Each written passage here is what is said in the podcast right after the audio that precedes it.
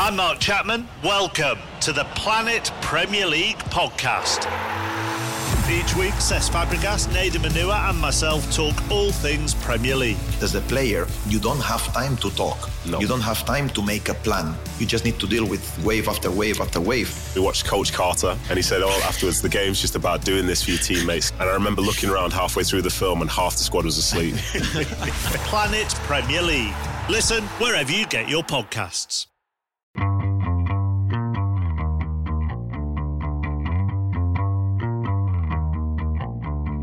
Hey, everybody, this is Richard Deitsch, and welcome to the Sports Media Podcast. My producer is Patrick Antonetti. Two guests this week, two great guests. First up, Pam Oliver, the Fox NFL reporter. I mean, one of the most accomplished uh, NFL reporters of uh, this generation or any generation. Um, I've had Pam on podcasts a number of times. She's always interesting, she's always honest, and uh, this was no different. Um, we talked about what it's like to cover the NFL this year got into uh, Pam's uh, significant health issues that she's had to sort of overcome and deal with during her career. Probably some stuff um, that you guys uh, don't know about. And um, she just sort of gives an interesting, uh, an interesting examination into a very, very high-profile job, which is obviously a Fox Sideline NFL reporter job. And she's followed by Lindsay D'Arcangelo. She is the co-author of a new book, Hail Mary the rise and fall of the National Women's Football League, and we discuss uh, how um, how Lindsay came upon the story and the challenge and fulfillment of unearthing a, something fascinating about an athlete or a league from the past or a previous era, and that's what um, that's what Lindsay did. It's uh, it's a really interesting book about um, about something I really did not know much about. I, I, I, had, if I had heard of the National Women's Football League, maybe I'd heard of it barely, but it, these women were way ahead of their time. Uh, in terms of um, what they were doing, and even uh, if there were owners and others, and certainly the media coverage of the time, which Lindsay and I talk about, even if those um, those types thought of it as a gimmick, the women did not. The, the women were athletes and took this seriously. So, an interesting conversation with Lindsay, and, and we do get into uh, some modern day stuff about women's sports. Lindsay is a great uh, women's basketball writer. Both of us obviously are big fans of college women's basketball and the WNBA, so we talk about that as well. All right, so Pam Oliver to start, Lindsay D'Arcangelo to finish on the Sports Media Podcast. All right, if you are an NFL fan, Pam Oliver has been part of your life for three plus decades, four decades. After a couple of years at ESPN, she joined Fox Sports in 1995 and has worked as a sideline reporter on that network's biggest games, including eight Super Bowls. She's been a correspondent for 60 Minutes Sports, TNT NBA sideline reporter, away from sports, Atlanta's Woman in Sports Lifetime Achievement Award in 2019. Um, so a lot of honors for Pam Oliver. I will. I'd be here all day if I um, went through her entire resume. But I will say this as someone who's written a lot about Pam Oliver over the last, at least as long as I've done this, 12 years or so, um, there's very, very few people I've dealt with who have more professional integrity than Pam Oliver. I have an immense amount of respect for her, and I'm uh, pleased to be joined by her on the Sports Media Podcast. Pam, how are you? I'm great, Richard. Thank you so much. I appreciate your opening remarks. It uh, it always, you know, makes warms my heart when people say such nice things, and um, it just goes to show you that hard work, perseverance, and just trying to be good at what you do that pays off. So that's wonderful. Thank you. You're welcome. And uh, again, there's you know there's a couple stories I've done with you. Some stories, quite frankly, have not been. Uh, uh, favorites of Fox, but your integrity was always through the roof, and that's something I will never forget and have never forgotten. But let's start here. Is it crazy just to sort of hear a sentence when someone says you have been with Fox Sports since 1995? It's it, I I cannot believe the number. Um, every time it comes up or I think about it, it's like that can't be right, but it is correct, and um, it just Richard, when I tell you, it flies.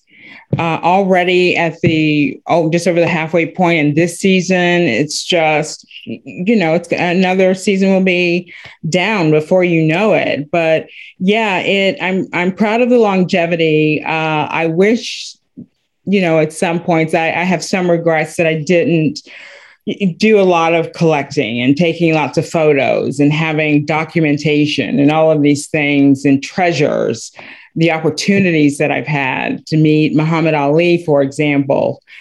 Uh, I didn't, I took it for granted. And um, those are some of the things I regret all these years later, but I have more positive and, you know, exciting things I think ahead so looking back, you know, that's some of the things I regret, but I'm also focused on my future and where I am being in this moment, which I think is is very, very important to do.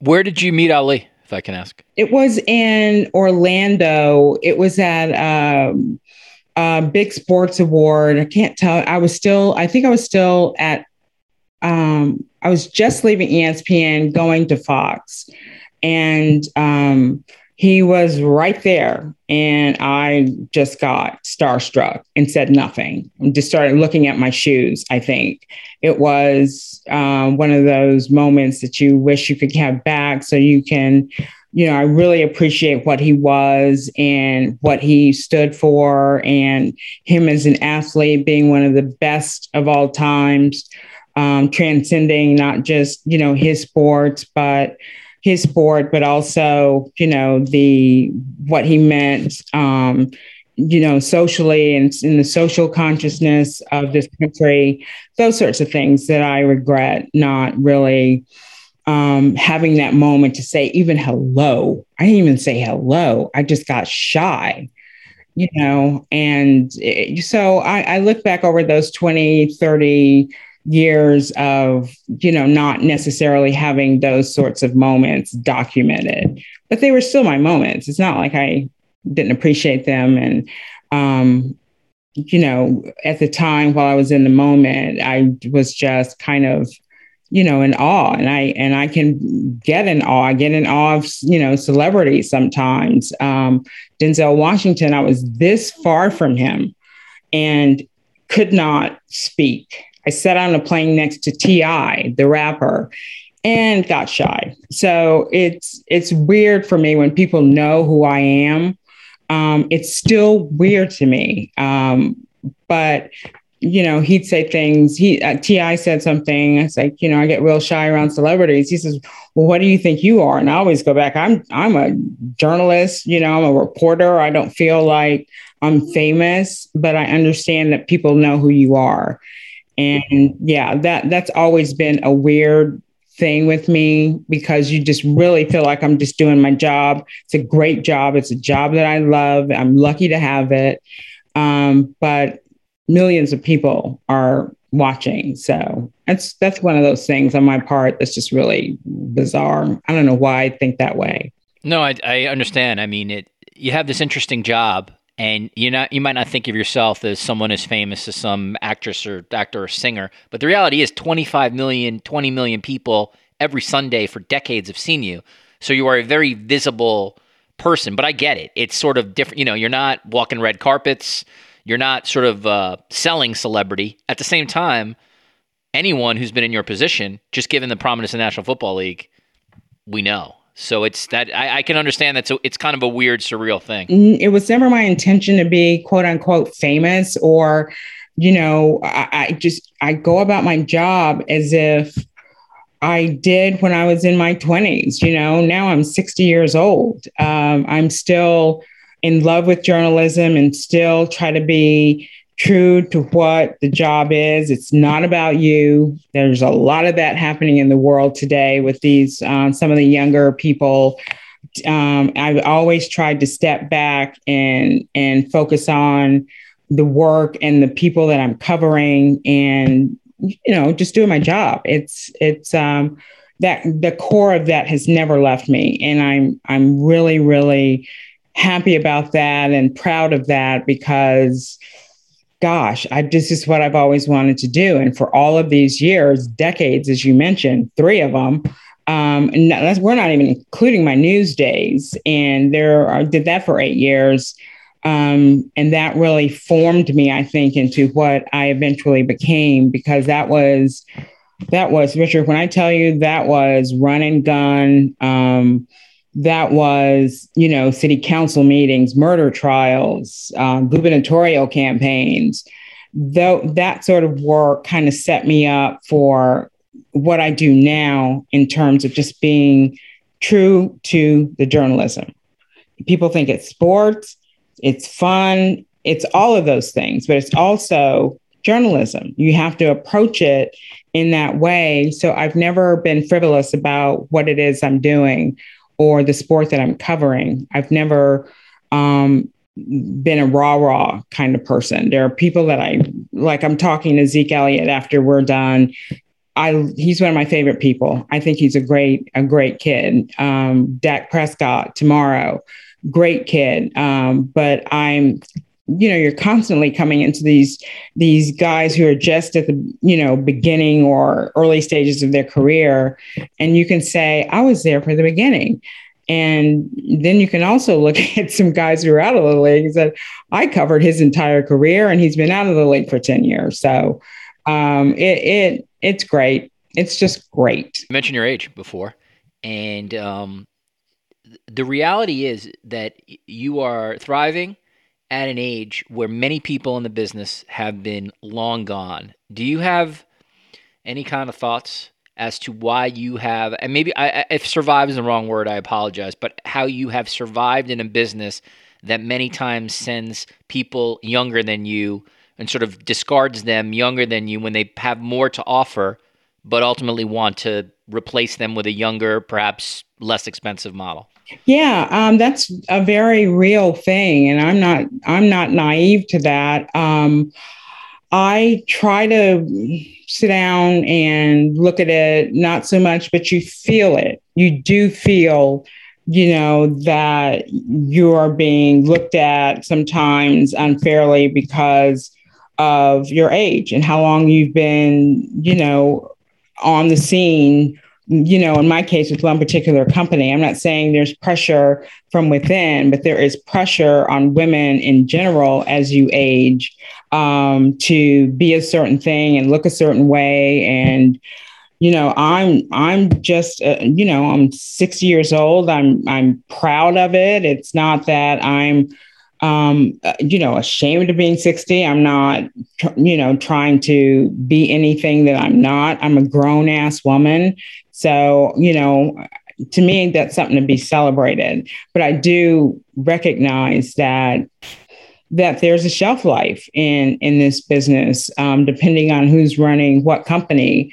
Um, that is very very real, and I don't and I don't go about my day though giving that the time of day because that, what, however that's going to shake out is going to shake out. Um, I've been uh, if anything, just as you reach a certain milestone, you're like, what happened?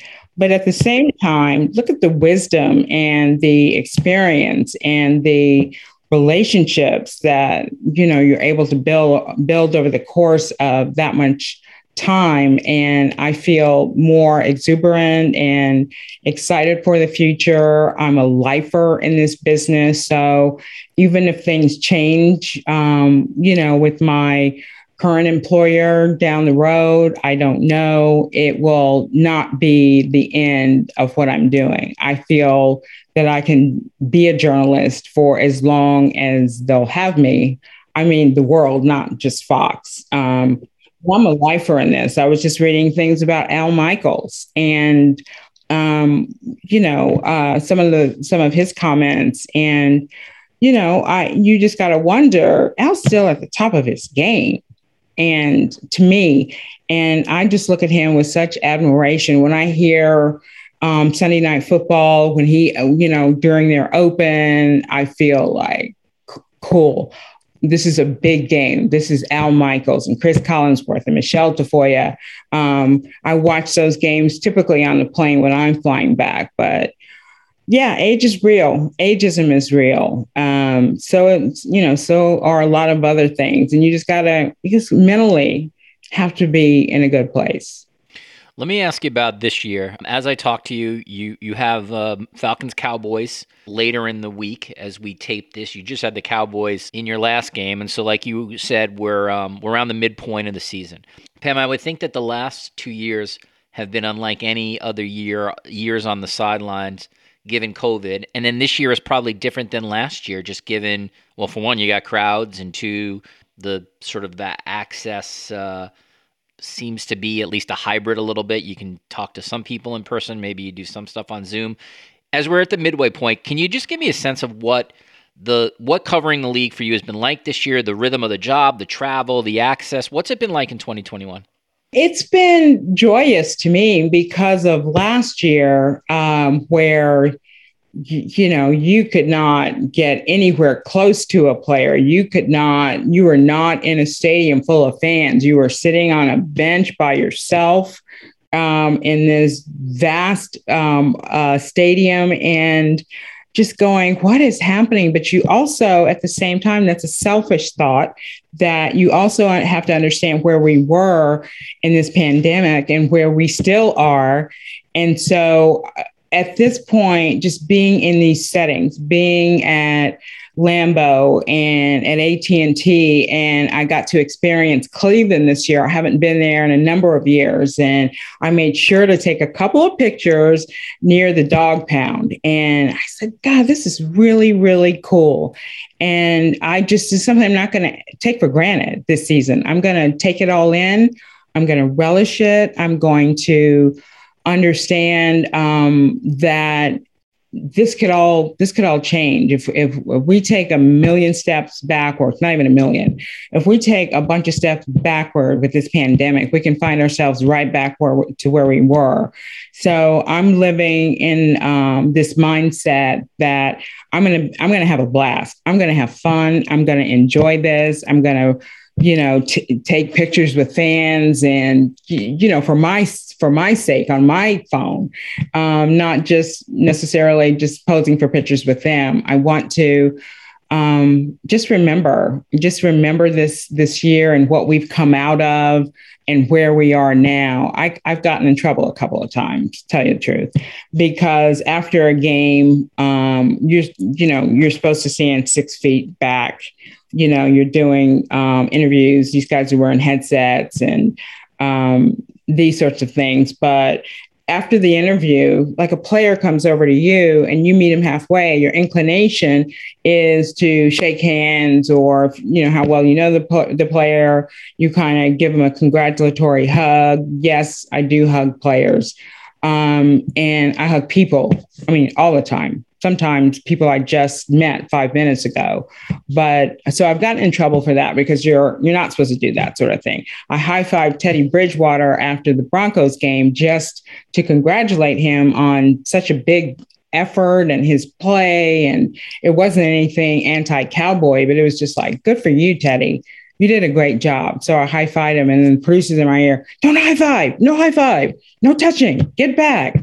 And so so things like that. Um, but the season in and of itself um, has been just a lot of fun. We've had a, uh, some teams a number of times. This will be the third time we've had Atlanta. We've had Dallas back to back. We had a couple of Panthers games early. So now we're kind of, we've got Indy coming up, we've got the Vikings coming up, we have another Green Bay game coming up. So it's just been such a wonderful mix of teams and players and coaching staffs. And um, so it's, it's been a great season. I'm having a blast. I've said that before, and I mean it with all my heart. I'm really having so much fun the group that you're mostly you've been with Kevin Burkhardt, Greg Olsen, and you is generally speaking the the group. Greg Olsen is a obviously a new analyst in the the larger scheme of things in terms of you know his the experience that he has versus some other analysts that you've worked with who obviously you know decades of experience let's say how's that been and is there you know one of the things pam sort of having written about this for a while what you learn is that the best way to get chemistry on air is to to have chemistry off air is to is to become friends is to invest in each other's lives and so, have you? I know you certainly did that with Troy. You very, very tight with him and and Joe Buck. How have you? How did you approach that with Burkhardt and, and Greg Olsen? And did you try to do it the same way? It was organic. It was just a real natural thing. It was the same way when I worked with with Kevin and John Lynch and Kevin and Charles Davis. Things just sort of you you spend so much time um, working toward a common goal that I think you just kind of bond over the work, you know, first of all, and then your lives as you get to know each other.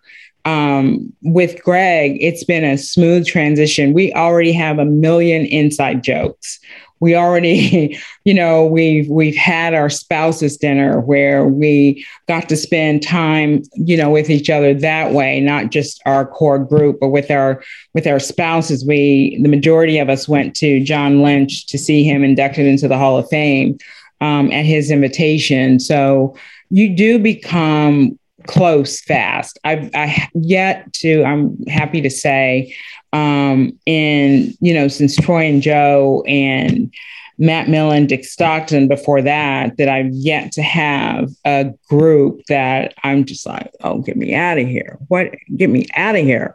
It's never, I've never had that experience because you I think we all understand how fortunate we are, and you're going to have skirmishes. You're going to have you're going to you know have little bumps in the road. Um, we you know we haven't had that yet, and I think we're led by Kevin Burkhardt, who is such a such a pro, and he's such a master of.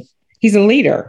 You know, it's he leads us in a lot of ways. You know, I think I have leadership qualities. Greg definitely has leadership qualities. So, you know, we're all able to play that role, but um, not to be corny, but you do become a family really quickly.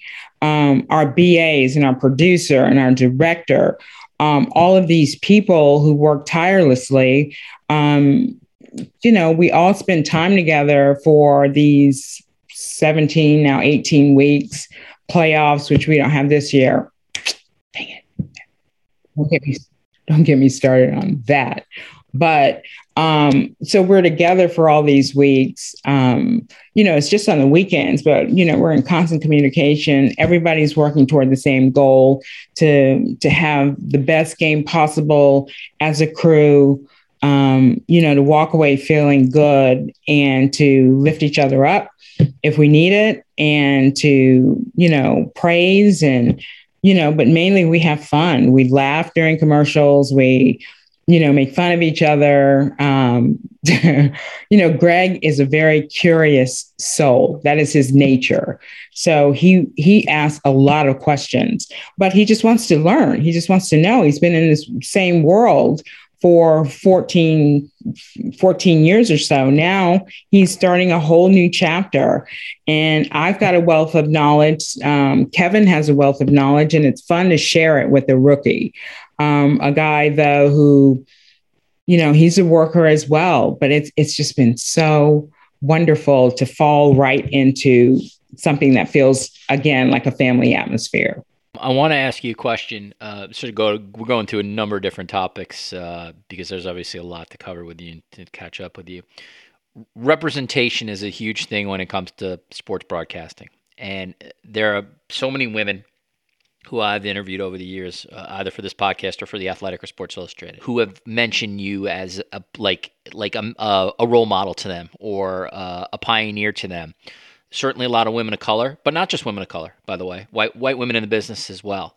I know it's weird for someone to sort of see themselves sometimes in that position, especially as you are active and still working. But I would imagine there have to be people all the time who are young in the business who reach out to you. I am sure, particularly women of color, do. And I wonder just sort of how you approach this because I don't know what it was like for you when you were young. And if there was someone, if there was a Pam Oliver who you could look at as as a representation that hey, I could do this. But the reality is because there's a Pam Oliver today, there are a lot of younger women of color who now actually can believe like, yeah, I can get to, I can, I can be on uh, a network and and do what Pam's doing. Yeah. Um, that to me is always quite cool. What I do is I don't just try to have these passing moments. I give them my phone number or my email just so they can have access to me in a way that I can answer their their burning questions or I can feel like and they can feel like well you know, she really cares beyond, oh, I'm, you know, they're not bothering me. Um, you know, these these young women are just curious and want to know what this business is like, how they can get in it, how they can succeed, how they can last. Um, and I'm really, really encouraged by the group of women that I keep running into. They're hungry, they're um, determined, they don't necessarily want to be in that celebrity class, and they're not, you know, internet stars. You know, I do, I do kind of get on to some people about um, this one girl. I remember this case where she handed me a business card with all of her YouTube information and how I can go and look at some of her stories. And I'm like, honey, I'm not gonna, I'm not stopping everything I'm doing to go to YouTube to look for you. You should be able to present um, something, you know, to me uh, or any news director or anybody in a position of hiring why should I do the work to go find out, you know, more about you and your social media status? Um, so I think these young girls today have that, uh, you know, difficult from the standpoint of they've got to succeed in the social media world, you know, sometimes versus just doing what you want to do as a dream.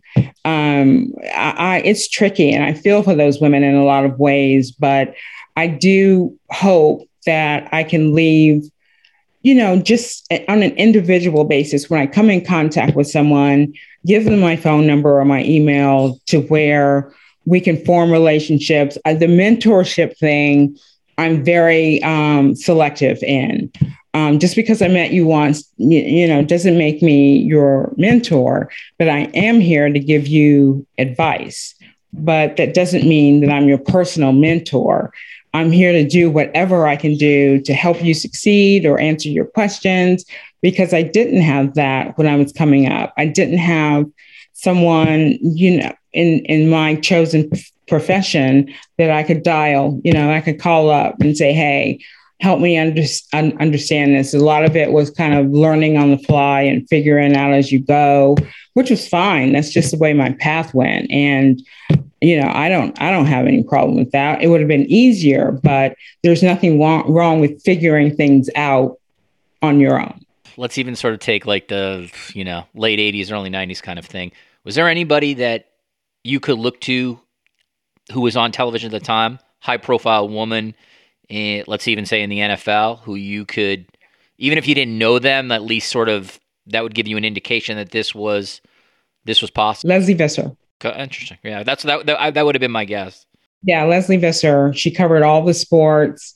Um, she covered the NFL, which I love. Richard, I'll tell you, at one point, I gave up on the sports part. Um, every place I went, um, from Albany, Georgia, to Huntsville, Alabama, to Buffalo, New York, um, and then on to Tampa, I, I was getting no traction in being able to do sports for a living. I was I reached a conclusion that my fate is to work in news for the rest of my life. And it, it was not how I envisioned it, but I was getting zero opportunities in sports. Um, but I always watched Lesley. Um, I always saw, you know, her professionalism and her enthusiasm and the relationships that she had you that were clearly obvious, you know, from Chris Evert to um, a lot of NFL coaches. And I said, wow, that'd be great to be able to do that someday. And I get, but I gave up. Tell you the truth, I gave up that this was even going to happen. I said, I'm, I'm destined to be in news. And then just one fateful day that changed and um, never looked back. But you know, to answer your question, yeah, it, it, it truly was Lesley Visser. Um, and, you know, Robin was on the scene, Cheryl Miller was on the scene as sideline reporters. Um, and way before I was, um, I've just had the benefit of um, being on the scene for a very, very, very long time. But those were women who they were doing sideline way before I, you know, I was still, I think, coming into sports. Um, I was at ESPN, or I just remember watching Cheryl and Robin in those in those roles first. Briefly, um, because I, I, imagine it's probably a, a, a, longer story. Can you let my listeners know just what, what was the what was the break? What changed in terms of got, get, giving you the uh, the path into sports? Um, it was one Thanksgiving weekend, and uh, the normal reporter who was covering sports took that weekend off to go be with her family. And I volunteered to go to this game. It was Tampa Bay Bucks under Ray Perkins, and they were playing the Green Bay Packers. That's when he played in Milwaukee. So I'm on the team charter doing that whole nine, terrified because I thought I know football, but then when you're up and at it, you're like, hmm. So I went to cover it for my station, Channel 13 in Tampa, and ended up asking a question that people remembered and talked about. It was Ray Perkins said something to the effect that we were so bad we couldn't be we couldn't beat a high school team today. And my question was naturally was if you can't beat a high school team as a professional team, shouldn't you step down? And all I saw heads whipping around, and they're like, "Who is that?" And but you know, coming from news and knowing having my BS meter set on high, I I felt that was an appropriate question. I wasn't doing it to get attention, but it just struck me if if that's how you feel, if that's how you're going to talk about your football team, that means you're not doing your job. And so that became a news story. And then um, just contractually, the way it worked out for both of us, me and the young lady, my boss, my news director said this is the biggest step down uh, will you're never going to be heard from again but i'm going to let you go from news to sports. But i had to convince him that that this was the move and he said nobody's ever going to hear from you again. So yeah, bob franklin i love him. All right here's uh, where i'd like to sort of uh, uh, finish up with a sort of a series of questions here. Kimberly um, a. Martin who's a phenomenal uh, writer reporter who's been on this um, this podcast a number of times. A couple years ago, when she was at Yahoo, she wrote an amazing piece on you. Uh, I think it's the best piece that's ever been done on you. And one of the, um, you know, one of the parts of this long piece, Pam, was about your health, and you were very honest about the migraines that you suffer and chronic headaches, which could get so bad to the point where you would find a place in a stadium where there's like no light, no sound, no noise. So I know this is something that you've had to deal with for for years and years. So let's start here. Um, how is your health when it comes to migraines right now, and and has it come up this year? What, what, what you know how how are you feel? I know it's a constant thing and a chronic thing, but how how are you navigating it this year? Well, I've had several um, over the course of the football season, for example. Um, I've gone from averaging five, six a month down to averaging three a month. Um, I've been luck. I consider that being lucky, um, but these have um, they they're very debilitating for me. Um, they've been a, a, problem for a very very long time. It's caused me to miss a few games over the span of my career because I just couldn't take the noise and the light and the sickness that comes with that, the nausea and the vomiting. There there was one game about three years ago, three four years ago. I was I live in Atlanta. I was minutes from Mercedes Benz um, and had to the you know the my driver just I said you got to pull over. Um, we were we were less than five minutes from the stadium, and I was like. I'm I'm hurling. I'm you know everything. My head is pounding, and I made the decision right then and there. I was like, I'm no good to anyone. Um, there is no way that I felt like I was going to get through that game, be productive, help the crew, um, contribute in any way. So turned around and I went home and I carried, I was so guilt, I felt so guilty about that for the longest time, but they really do knock me out of action. There were many games to where the night before, I tend to get them in my sleep.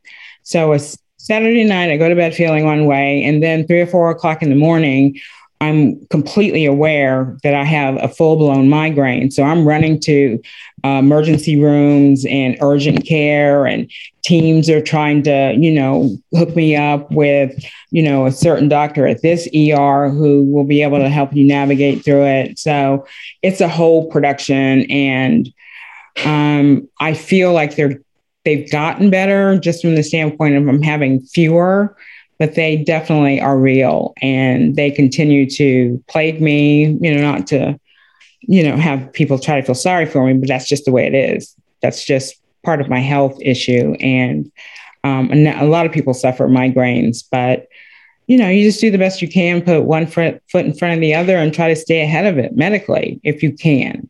What happens at a stadium when it happens? What happens on a Sunday if it, if it's if it's hap- when you're at the stadium and there are there is there pain medication you can take? Is there something you can do? Um, pain medication doesn't really, to me, doesn't work in those settings. You know, you're just trying to, you're having symptoms of, you know, my neck would get really tight. Um, so I almost found this cocktail of um, anti inflammatory, nausea medicine, and a steroid um, that when I'm home, I know I carry those the names of those medications around with me. So if I end up in urgent care or if I end up in the ER, I'll say this is something that's helped to break it. It doesn't end it, but it gives me a fighting chance to get through a game. But yeah, I have been um, tucked away in a in our production truck, been tucked away somewhere quiet in a stadium and then you know but i fought through it more than i failed at getting through it during a football game. It's a pretty good lesson. You know the other the other thing that you mentioned to to kim was surgery every couple years for fibroids right? So like mm-hmm. you're you i mean you are a real true example of perseverance in that you have you've had some of these significant health challenges but you have you have forged on. You you have continued to excel in a in a in a career. Um, I would imagine that as well has been. I, I guess at this point you know that it exists, but man, that's that's again something that would I think take out some other people. Sure, um, that and, and, we've made so much progress in the area of fibroids, and um, you know, when I was coming up in my twenties, it was it was constant. It was one surgery after the other after the other part of the reason, you know, I was never able to have children because of all of those surgeries and scar tissue and all sorts of things. So, um, but that's something I don't look back on. Um, and, you know, because I've had these wonderful stepchildren in my life. And, um, you know, that, you know, you want to be a mother, you want to be, you know, give birth, but I understood that, um, you know, maybe physically, medically, it wasn't a possibility. It wasn't a career choice. Um, it was kind of just, you know, what my body said was possible for me. But again, it's gratitude and understanding that despite those, you know, misfortunes, um, I've, you know, been able to thrive and do some great things in my life and not really let that knock me down because you start doing that, then what's next? Have you found? Um, I, I, would imagine your crew has been the crews over the years that you um, have worked with have been good with this. They'll they'll find it if you need a place of uh, darkness or need a place of quiet. They'll do obviously if you're on the field, that's one thing, but otherwise, if you're in a production truck or something like that, they'll do their best to to to help you out. And a lot of them, I try to keep quiet. I don't want everybody to know. So I'll just, you know, there's our great director, Artie Kempner, who it seems to be the guy I call at three, four o'clock in the morning when I know that I've got to get some medical help.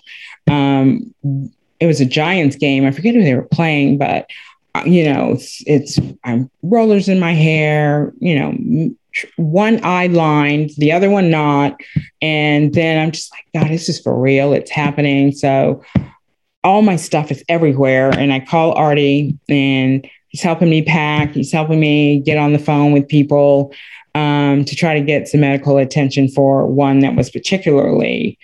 But I made it through the game. You know, I was really proud at the end. I kind of like, I did it. I did it.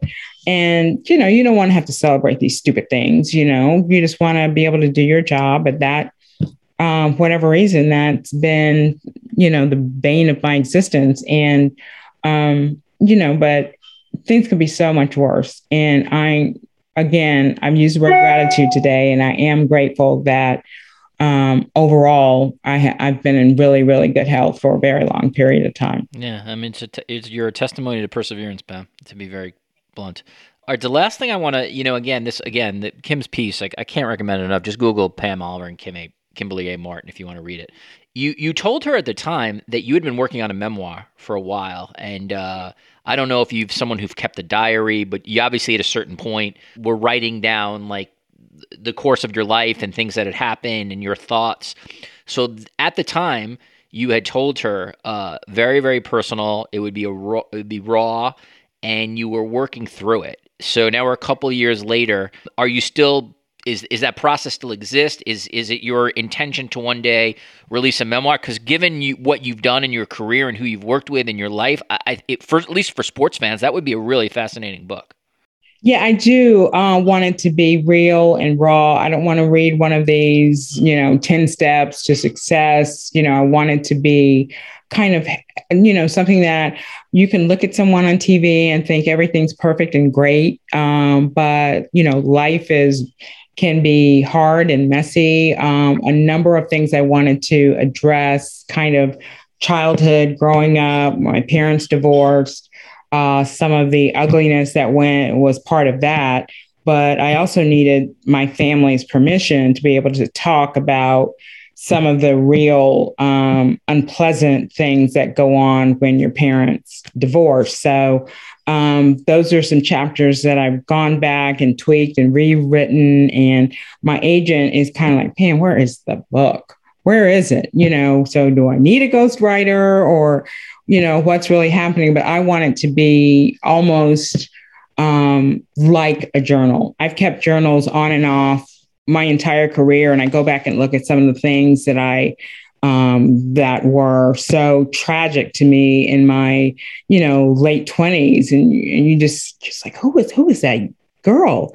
And I was like, yeah, that was you. That was you, scared and terrified, not knowing if things were going to work out professionally at some point in your personal life, and all these things. Um, so there's like, I have like 10 unfinished journals. And I even thought about writing a book about that, you know, kind of where you were at, at certain stages. But no, I'm going to stick with that. And when it's right, it'll be right because there, there are some career unpleasantness, unpleasantness yeah, you know what I mean.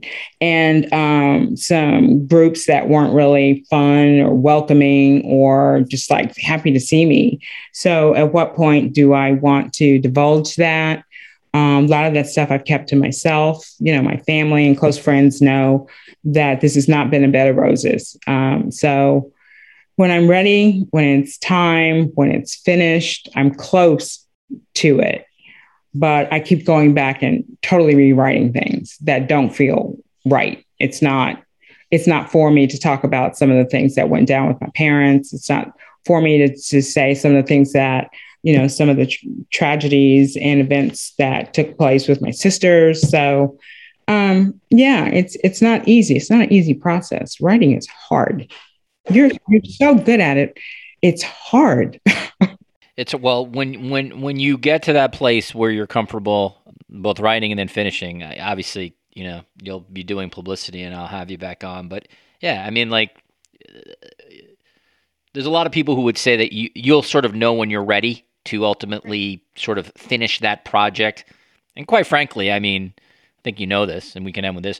Like, there's a real sort of reality here that like you you may not want to publish this book as you're still working for a massive place and have a great job and might be something you want to do when that chapter of your life is is done. So you have a lot of things to sort of think about in terms of when you'd even want to when you want to open up the vein as they say. You know, have to choose when you decide when that's when that's right for you. But that is a book I will because of my respect for you, Pam, I will literally pay money for that book. I won't even ask for a freebie from your publisher. Oh, come on. I'll send you a copy. All right, Pam Oliver, I mean, where to begin with her bio? She's, uh, as we talked about on this, she's been with Fox since 1995, and as she mentioned on this podcast before, stints at ESPN, stints in news in Georgia and other places. I remember talking to her about her first job uh, for the Athletic, which is pretty cool. And again, she's can I Go just ahead, you? Can I just tell you how much you know I admire you? I look forward. No, you can't, Pam. Yeah, no, I'm, cutting you off. I'm going to. Um, one of my favorite things um, that you do at the end of your column is make suggested readings. Um, I I I am so I get so inspired. I, you know, I have I have a couple of books. One is right here that I've not yet read, but it was one of your recommendations, um, and uh, a a book on um, you know kind of the World War II reporters and uh, I've always been attracted to that. I have a typewriter that was from that that time, um, and I was just like, "This it's a it's a tutorial." I think all these young women and men and kids should take from your article and look at that suggested reading because those are some great pieces and books that you're it's very nice. It's very nice of you, Pam. And again, you know the the respect is mutual. And again, I, am not bullshitting anybody who's listening to this interview. There have just been so many people who've come on this podcast who have mentioned Pam Oliver, particularly women who cover college football or the NFL. So again, I, am you know I'm glad that you're continuing on. You should honestly work for as long as you want. You're still like excelling at the highest. Uh, level. And you're just, I'm again, uh, you know, I'm fanboying a little bit, but I just have great respect. I like people with integrity, and you are on very high in the terms of the people who I've covered in this business. So I, I always appreciate your time, and uh, and I, as you know, I have great admiration for what you do. Thank you so much. I appreciate it. It's it's a fun it's a fun ride. Pam Oliver, uh, check out her obviously on um, on Fox Sports, and we thank her for coming on the Sports Media Podcast. All right. So, very pleased to be joined by my colleague at The Athletic. She also writes for Just Women's Sports as well, from one of my favorite cities in the world, Buffalo. Lindsay D'Arcangelo and Britni de la Cretaz. All right, they are the co authors of Hail Mary, The Rise and Fall of the National Women's Football League. And p- pleased to be joined by Lindsay. Lindsay, are you talking to me today from Buffalo or, or elsewhere? Oh no, I'm I'm the home base. I'm at, I'm in Buffalo right now, and the city is sad because of the Jacksonville loss and that horrendous game. But we don't need to talk about that. yeah, if it's anything like Toronto, at least you're getting nice weather. Oh yeah, 60 it's, degrees or it's something. in the 60s, low 60s today, but it's it's beautiful out. All right. So first of all, congratulations on the book. Um, as I said off air, it's it's a uh, it's an amazing achievement. And so here's where I want to start. Um, one of my um, one of my favorite sort of story topics at when I was at Sports Illustrated were when our writers would unearth something from uh, the past, whether it was an athlete or a league that very few of us knew about as sports fans. You know, things from a different era. I'm a big women's basketball fan, so the the whole notion of like the women who played in the 50s and the 60s, almost like barnstorming, is like really fascinating to me. They they're really never written about, um, but particularly in like the Tennessee area and stuff like that. There's a lot of legends and like um, their lives almost would uh, make for screenplays, but we really don't know much about them. And so when I was reading your book, that that was sort of a immediate. My immediate thought was like, you guys found like this really interesting um, thing that happened uh, multiple decades ago that not many people know about, even like hardcore, diehard sports fans. So, uh, before I sort of get into a little bit of your process, if you could just educate my audience on what the National Women's Football League was.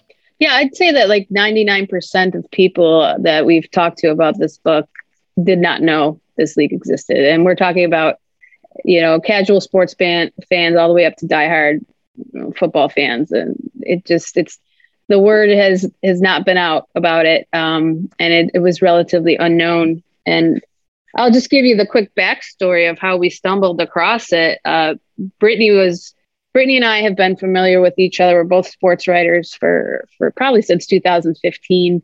We were in a uh, Facebook uh, sports writing group for for women and um, LGBTQ individuals, and so, you know, we'd often talk about what we were working on, and Britni was working on a, a women in football article was looking for reference books to kind of just get some some information about and couldn't find any and reached out to me because at the time I was still writing about the Bills. And um and and Britni knew I had you know football background and um, knew the sport well. And I said there are no there they don't exist because they there aren't if you go for a search on Amazon you're not going to find it or or any other than these patronizing books about to learn the sport and to impress your boyfriend and, and things things of that nature. Um, but there's really there was really no book that existed. And i said you know you should write one. And, and Britni's reply was uh, well if i write it you're going to write it with me. It was a joke. Um, but we the more we talked about it and the fact that we found a topic and a book that doesn't exist the more we thought we had something and so our first attempt actually was not this league it was more of a broad view of women in football from history all the way up through to now where you see women coaching in the NFL, women refereeing, you know, analysts, commentators, all of it. We wanted to cover it all. And um, we wrote up a proposal, we got our agent, and we were told after our agent had pitched it around a little that the feedback was that it was too broad and we had to narrow it down. And so, not long after that, Britni was working on another article about this team called the Toledo Troopers, which is the winningest team in football, men's or women's, and they played in the National Women's Football League. And it just, just clicked. And, and Britni messaged me right away and said, "I think this is it." And so I looked into it as well. I looked into the league, and I said, I had that, you know, you get that vibe where you stumbled, like you said, um, you stumble onto something that's this unknown history and this like I, I want to say once in a lifetime opportunity to tell an untold story. You know, they don't come around often. And so we jumped on it. We we rewrote the proposal and um, our agent loved it and we ended up having five different publishers bid on it and and that's how it that's how it took off. Nice. Yeah, if you can get uh, multiple houses to bid on it, that's uh, that's sort of the author uh, the author dream. When you know when uh, in looking at your acknowledgement page, um, you thank the uh, you thank and you reference the women who played around the country. You mentioned the Toledo Troopers, the, the, some of the Oklahoma City Dolls, Los Angeles Dandelions. These are um, the names of the teams, and you know the the experiences that the women shared in the book are obviously going to be different. They were different ages. Uh, there's sort of different parts of their life um, when they played, but one of the through lines, at least for me, and this always seems to be the case, you know, on the whole, like they they while while they might have been covered as um, clearly were covered, not might were covered as sex objects many times. Sometimes people covered them as gimmicks. By and large, the, the, the, the women were serious about this. They were athletes. They they wanted the opportunity to play the sport, which for so long had certainly been like sort of verboten for women to play.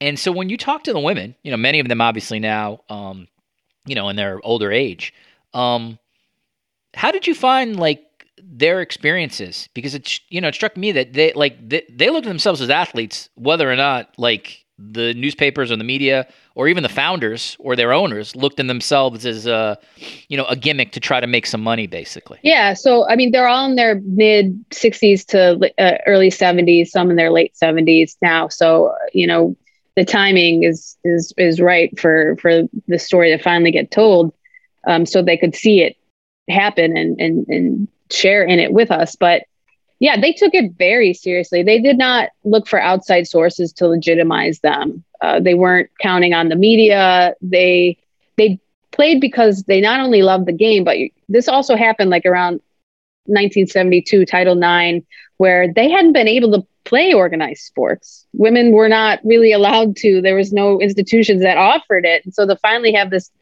uh, door open up where they could not only try other sports that they'd been told they couldn't play before, but to play football, something that they would only be able to do with their brothers and friends, you know, in back backyards and, and playground lots was, you know, mind blowing for a lot of them. And and they they took that opportunity very seriously and and they applied themselves. They worked full time jobs and practiced three times, four times a week. They played games on weekends. And yes, there was a um, stipend to for some of the some of the owners play, paid their players, some didn't.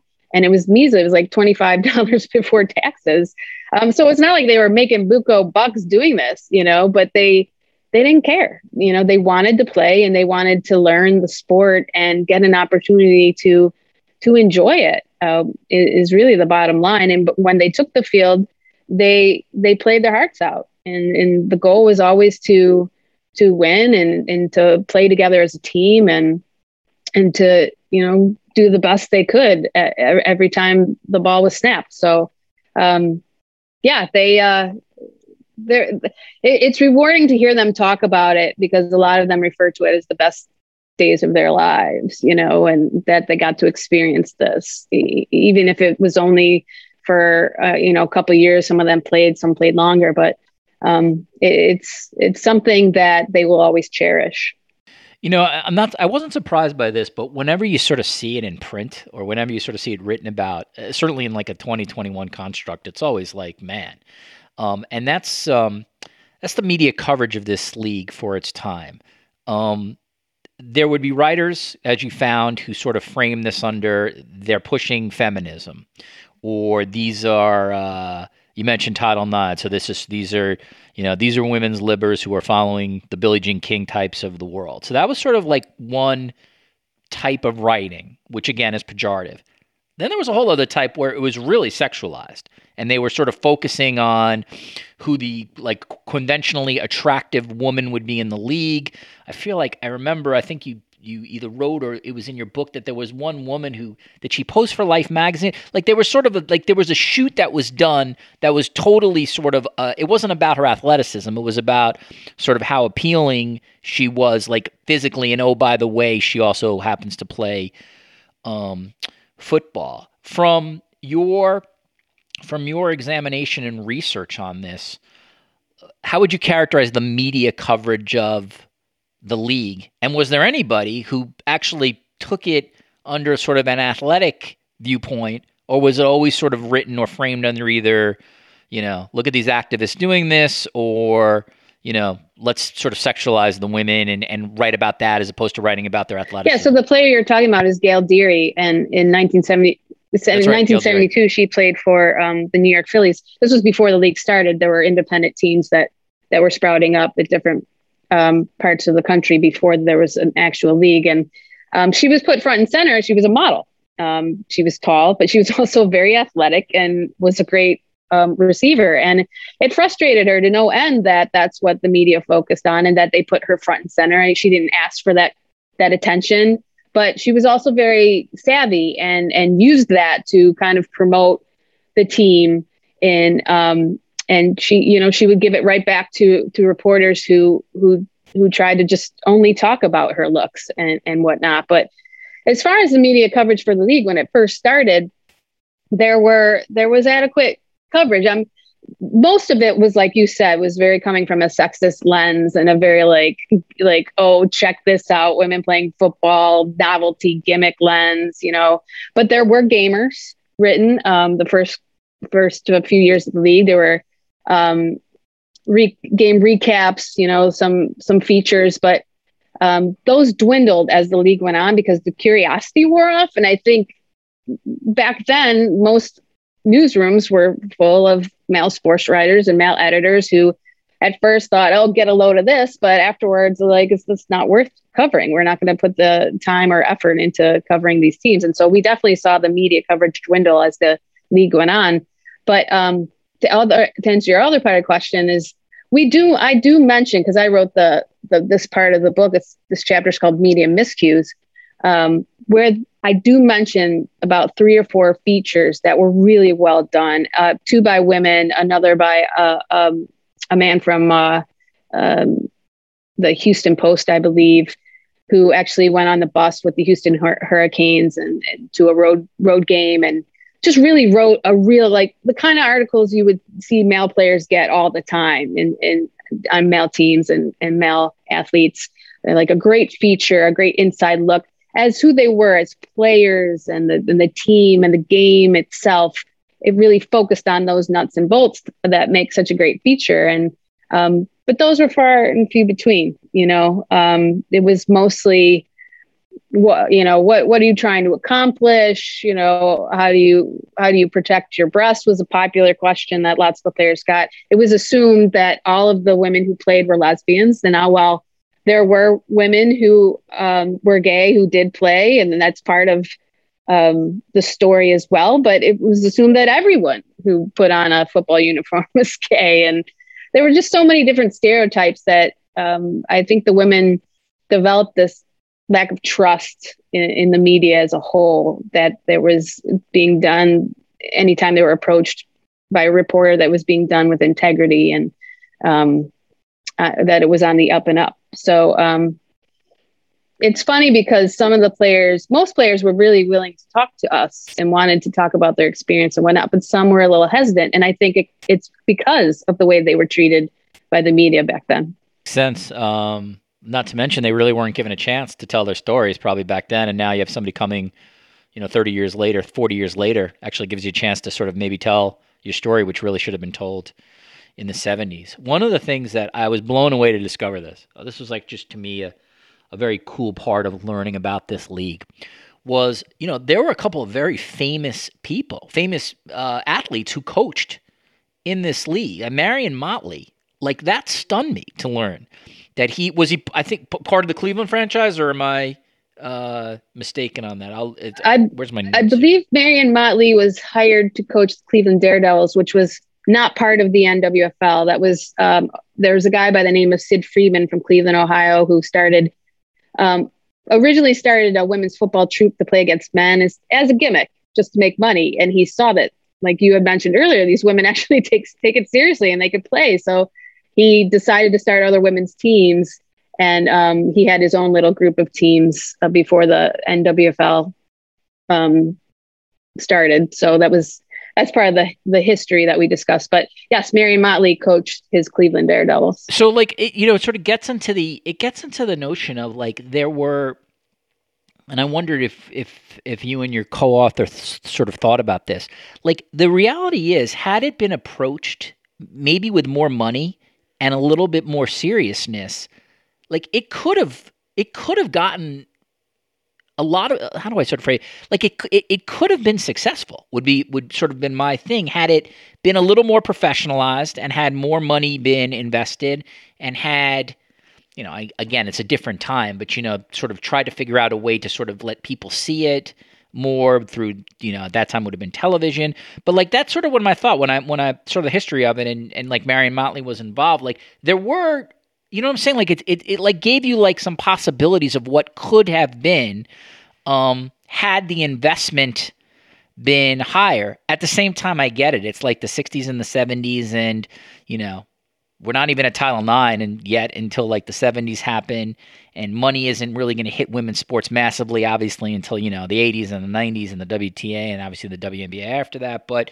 I don't know. Did you did you think about like what sort of could have been had maybe the I don't know the the right money people let's say entered into it earlier to really try to make a professionalized go of it. Oh yeah we talk about that. We talk about all the ways that all the things this league could have done differently and and all the ways that they were the league itself was hindered just by outside sources as well. Lack of investment being one. You know we still talk about the lack of investment in women's sports um, to this day. So you think about it, it was back then you know who's going to throw their money uh, at this league let alone start a franchise but you did have owners who did like um, the owner of the la dandelions fully believed that he saw a future he saw like a WNBA like becoming popular. Like he he had the foresight, but um, just not the ability to kind of put all the steps together, um, or the or the the capital for long term investment. I think a lot of these um, owners started these teams with the thought that they were going to make money right away, and you know you know as well as I do that that's not how it happens in sports. You know, it takes time to build a fan base. It takes time for a franchise to become um, viable and successful. Um, we saw that with the N- NFL and NBA. Like those leagues, it took a long time to get to the powerhouses that they are today. But women's sports back then and even today, it's it's not given that same amount of courtesy. Um, and you didn't, you weren't, you weren't going to have anyone throw the the dollars behind this league back when it needed the most. And you mentioned, you know, the games were not on television.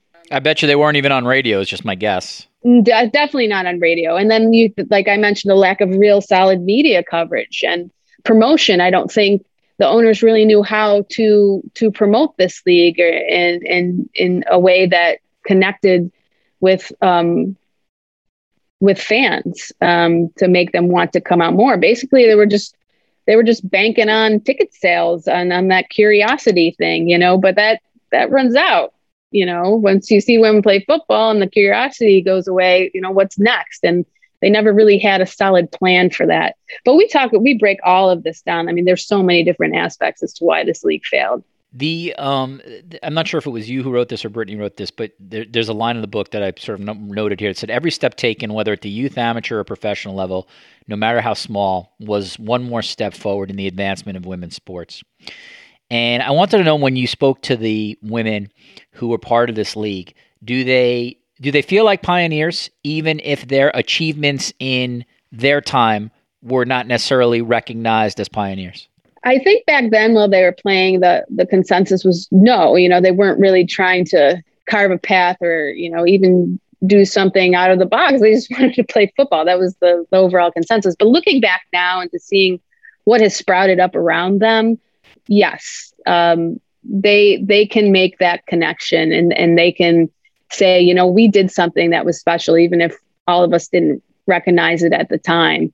But it was you know it was unheard of and it was groundbreaking and it it it kind of in a way paved the way for um, the different other like the the National Women's Soccer League, the WNBA. You know, it, it's sort of being the first at, at any type anything like that is you know takes a lot of courage and you know I one of the players that I talked to played for the LA Dandelions, Rose Lowe says, you know, I feel so bad that we failed, but I also believe that because we did what we did, you know, women who are professional athletes today, you know, exist, you know, be- somewhat because of what we did. So they definitely see the connection. I want to ask you one more about the book and then just uh, end on a couple of sort of uh, questions about women's athletics now, but it also would relate to sort of what you guys just wrote about.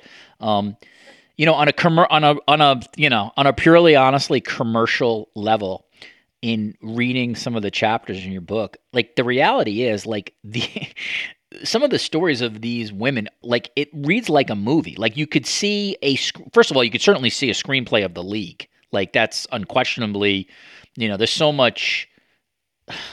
I, don't mean to be flippant here. Like so many parallels to League of you know a League of Their Own. Like it's sort of like it, you could you could see how a narrative could exist on film for the league that you you guys wrote about. But within that structure, there's individual women, I think, who have just like fascinating stories who themselves could be treated, given the film treatment.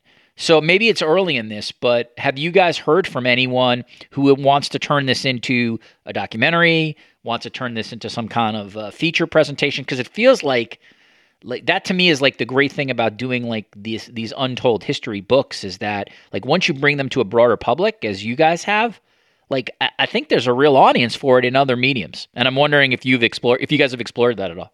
Oh yeah, um, we've had inquiries about all of that. Um, movie, possible movie adaptation, po- podcast series, documentary, um, and and we're feel we're fielding all of those inquiries with um, the hope that they happen because, like you you said, there's just so many different ways that this this could be um, told in, in different mediums and and all the players there's so many different players who who do have different stories that could be shared. And then you know other players that we never spoke to could come out of the woodwork as well now that this is out there. So um, yeah all of it we're we're open to all of it.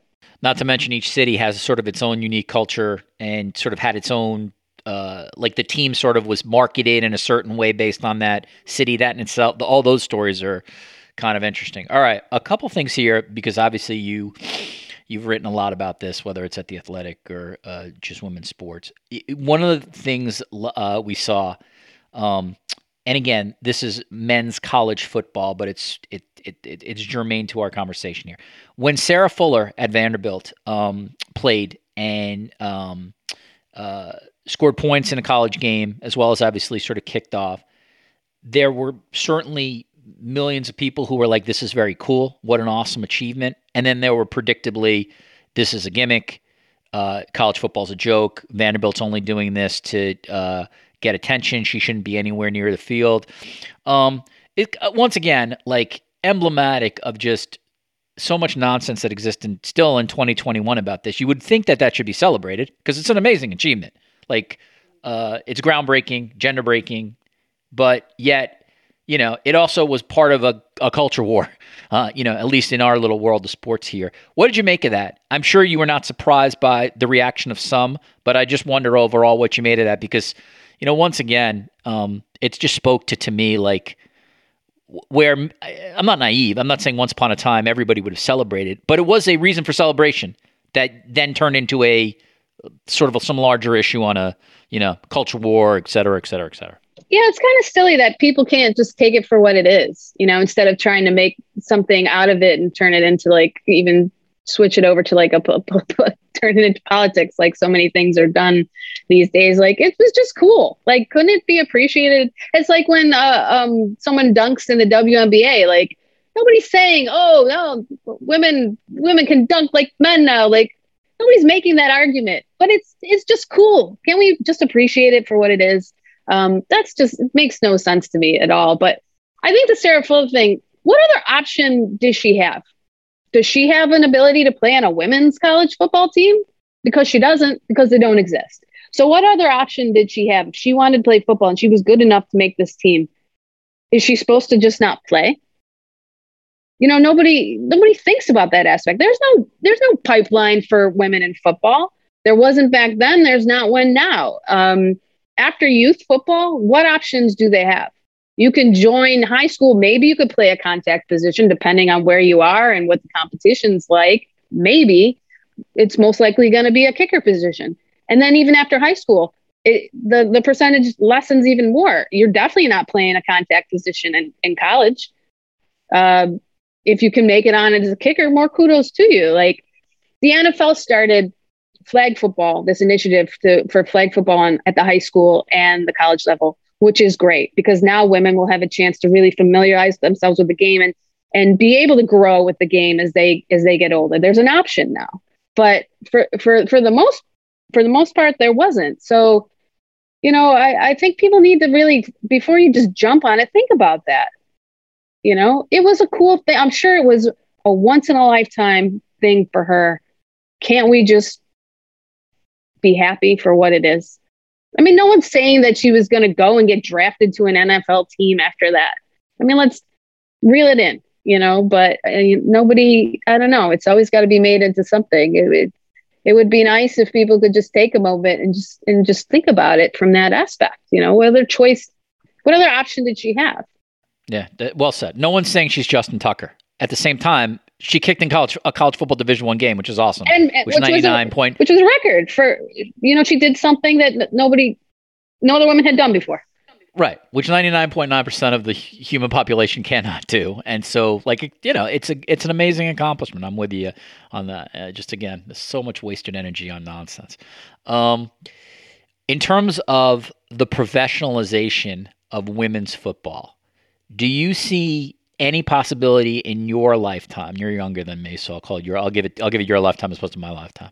Um, that uh, I, am not. We're not. I'm not saying we're gonna. Uh, I'm not naive. We're not getting a, an NFL equivalent. That said, do you think that a possibility exists? Let's put the time frame between 10 and 30 years, where there can be some kind of let's call it even semi-pro, or you know, uh, like the minor league sort of level where there would be an option for women who want to play football can compete in a league which could be sustainable in some ways. And maybe the sustainability is, you know, um, salaries or whatever they are. They have a uh, a media rights deal where maybe it, it you can watch it on digital or you can stream it. So you know, again, no one is saying this is major major sports, but I can tell you that there's a lot of niche sports out there that survive um, with not a ton of traditional funding. And my I, my question for you is having you just you guys you just wrote about this book. If the pipeline presents itself where it becomes viable. Do you think this can happen, or I don't know, or does society still have a very weirdness when it comes to women playing tackle football? Which I, my sense is that's where the issue would be because there'd still be too many people who I think think, oh well, you know, this is this is a quote unquote men's sport, not a women's sport. Yeah, there's a lot of things I want to touch on just from that one question, but I mean, there are so many different avenues now that obviously weren't available back in the 70s with with streaming. You see the WNBA getting creative. Um, yes, they're getting putting more games on national television, which seems like it would be a no brainer. Um, but they're also showing games on Twitter, you know, and you got a National Women's Soccer League. I, I think had some games on Facebook Live. I could be wrong about that, but these leagues are using other means of technology. So, um, which is a great, great um, way to to like leverage, you know, leverage technology in a way to gain more fans and put your product out there. Um, and when it comes to women's football, you touched the nail on the head, pretty much, to use that cliche. Um, for some reason, we don't see the acceptance of women's soccer and women's basketball um, the same way with women's football. And I think because it's such a masculine sport, um, society at large still has a hard time wrapping around wrapping their heads around the fact that women can be that physical. And I'm not saying at the same level as men, but can play the sport, you know, full on tackle in a way um, that they just some I don't think can get past that. You know, it just there's a reason why it hasn't caught on, right? Um, there are semi-pro leagues today. There's at least four or five that we mentioned in the book. Um, I would love to see one league, and we talked to uh, one of the owners of uh, the owner of the Boston Renegades of the Women's Football Alliance. They're the they're the championship team, um, and one of one of the most dominant teams in women's football history um, since the Toledo Troopers. They she er, they said basically that um, they you know these leagues would be op- open to kind of forming one central league because right now they're all trying to pull from the same pool of resources investment fans marketing promotion you know you're all grabbing for the same thing. If you had one league you could uh, you know you could pull it all together um, get some real you know investment and backers to and really push that you know go for the big push kind of like the WNBA um, did back in 97 so i'm hopeful I, I really don't know. I I don't know if we'll ever see a women's football league that you know. I keep saying the WNBA because that's like the measuring stick, right? I don't know if you'll ever see a women's football league like to that level, but you know, society changes. You know, perceptions change. There's room for growth. Women's sp- sports as a whole is on the uptick. Um, you're seeing a lot more investment. Um, you're seeing other other types of, of, of leagues like um, I, I, I, AU Unlimited is it? Um, Athletes Unlimited, thank you, is is is this new venture that just started I, I think last year with softball and they did volleyball and now they're doing women's basketball.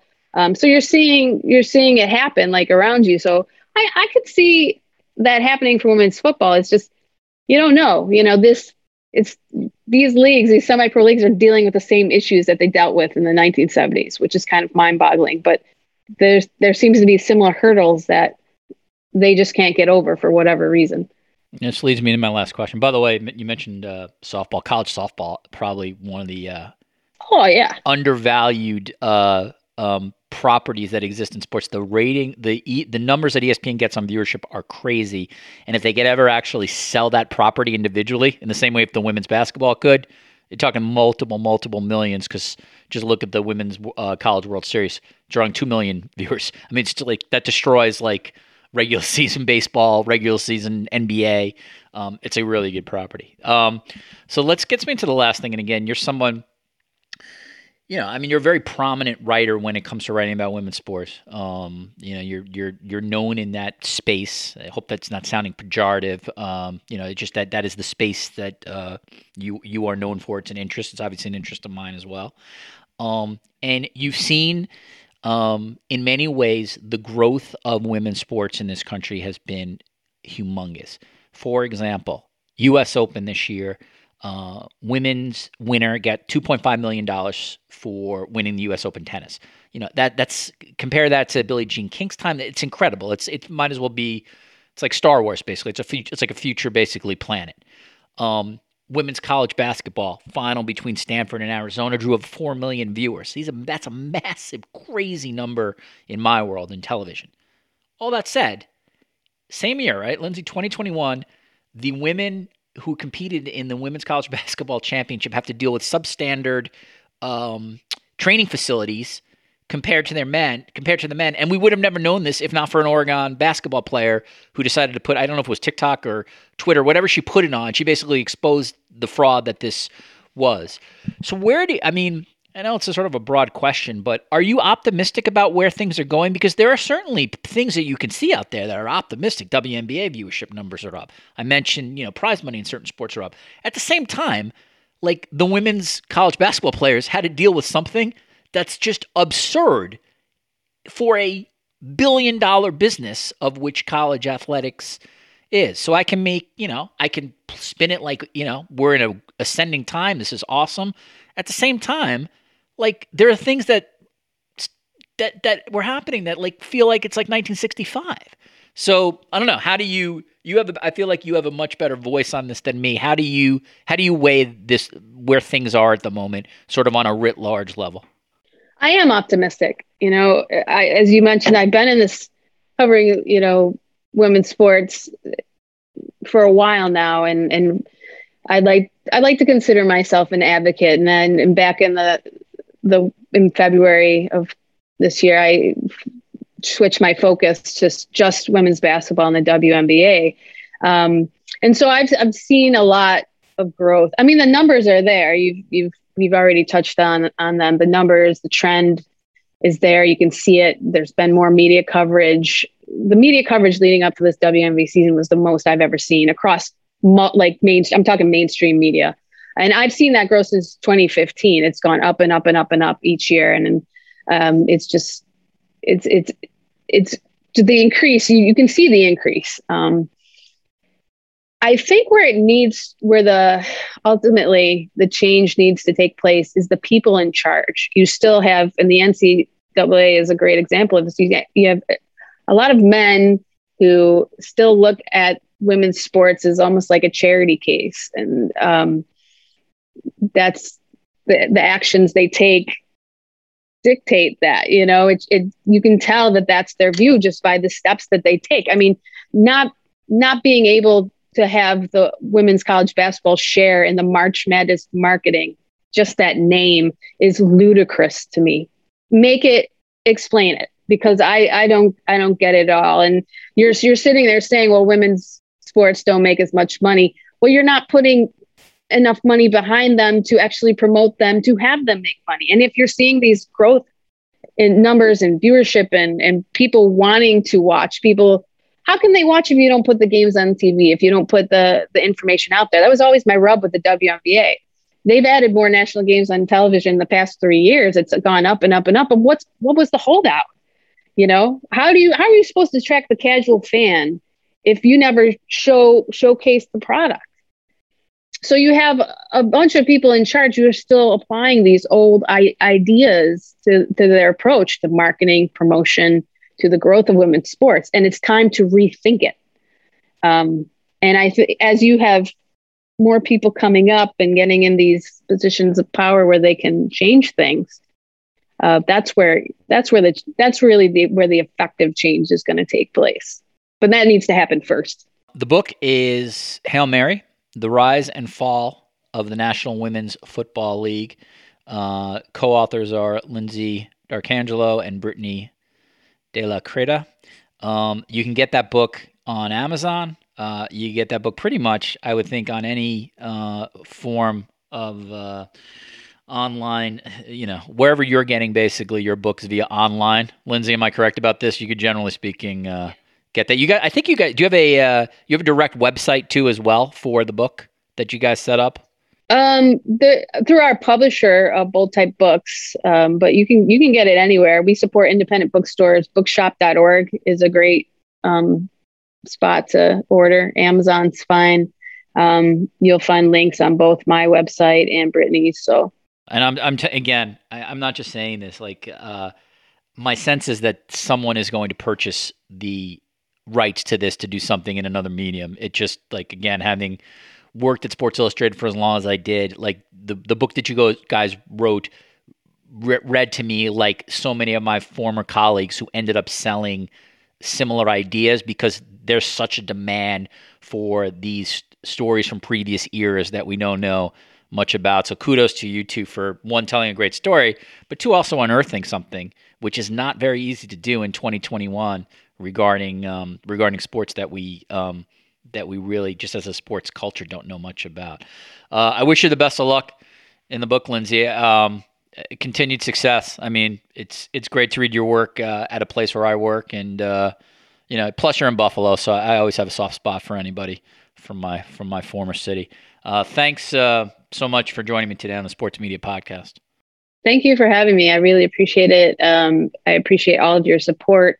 Um, you are a great supporter of women's sports, and um, we just feel like we found we stumbled onto something special that we wanted to to get the word out about. So I I thank you for that, helping us do that. All right, back in the studio, I want to thank both my guests, uh, Pam and Lindsay.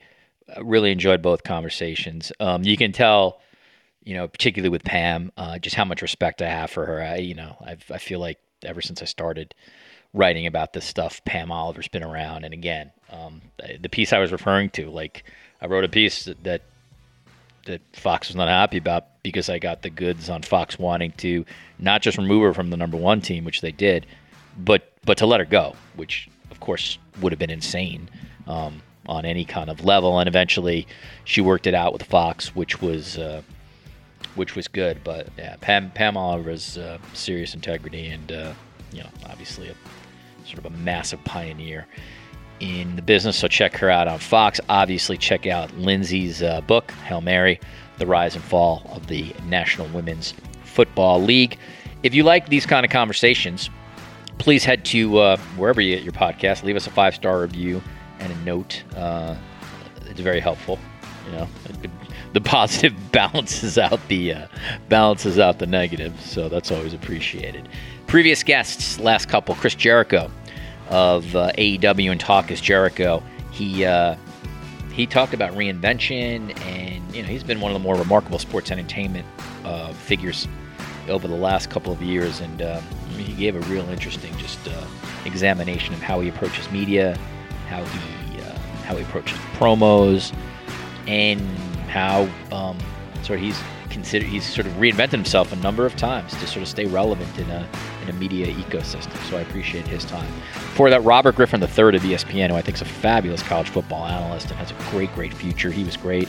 And Katie Strang and Mark Lazarus, two of my great colleagues at The Athletic, and uh, and Katie in particular talking about working on some really, really hard stories, particularly when it comes to sexual assault and sports. And then the one before that, ESPN reporter and Utah Jazz analyst Holly Rowe on her uh, adding another great job when it comes to being an analyst for uh, the Utah Jazz, which is what she is doing now. And then before Holly, we had uh, Jeff Van Gundy, who uh, is always interesting and sort of talking about where he is in his career. So there's always a ton of stuff in the archives I think that uh, you'll enjoy. And please, uh, please check it out. Want to thank Patrick Antonetti for producing this podcast. Thanks to everybody at Cadence 13. And of course, thanks to you for listening. Appreciate it as always, and we'll see you soon on the Sports Media Podcast.